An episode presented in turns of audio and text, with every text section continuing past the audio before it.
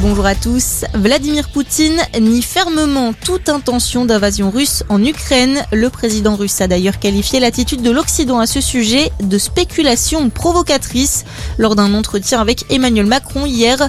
En attendant, le ministère des Affaires étrangères déconseille aux Français les voyages en Ukraine, sans toutefois appeler au départ des ressortissants. Des milliers de participants au convoi de la liberté sur les Champs-Élysées hier. Malgré l'interdiction et l'important dispositif policier, ils sont parvenus à entrer dans la capitale.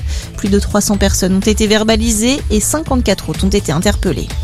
40 djihadistes tués par l'armée française au Burkina Faso. On l'a appris hier soir, l'opération Barkhane au Sahel a effectué des frappes aériennes jeudi. Des représailles suite à des attaques à la bombe qui avaient fait 9 morts au Bénin, dont un ancien militaire français. Et puis c'est aujourd'hui la journée mondiale de la radio, proclamée en 2012. Cette date rend hommage au 13 février 1946, jour de la création de la radio des Nations Unies. L'occasion pour le média de s'engager davantage pour l'accès à l'information et la liberté d'expression sur les ondes.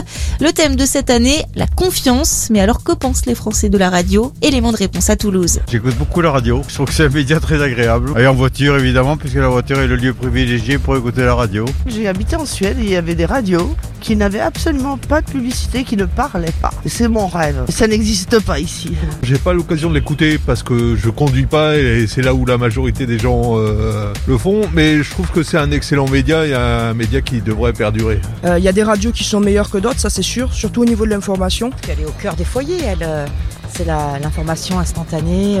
donc non, c'est un bon média. La radio ne mourra pas. On sera là pour l'écouter. Des propos recueillis par Alexandra Frankel. Même si le média le plus utilisé reste Internet, la radio, elle, est considérée comme le média le plus crédible par les Français selon le Consumer Science et Analytics.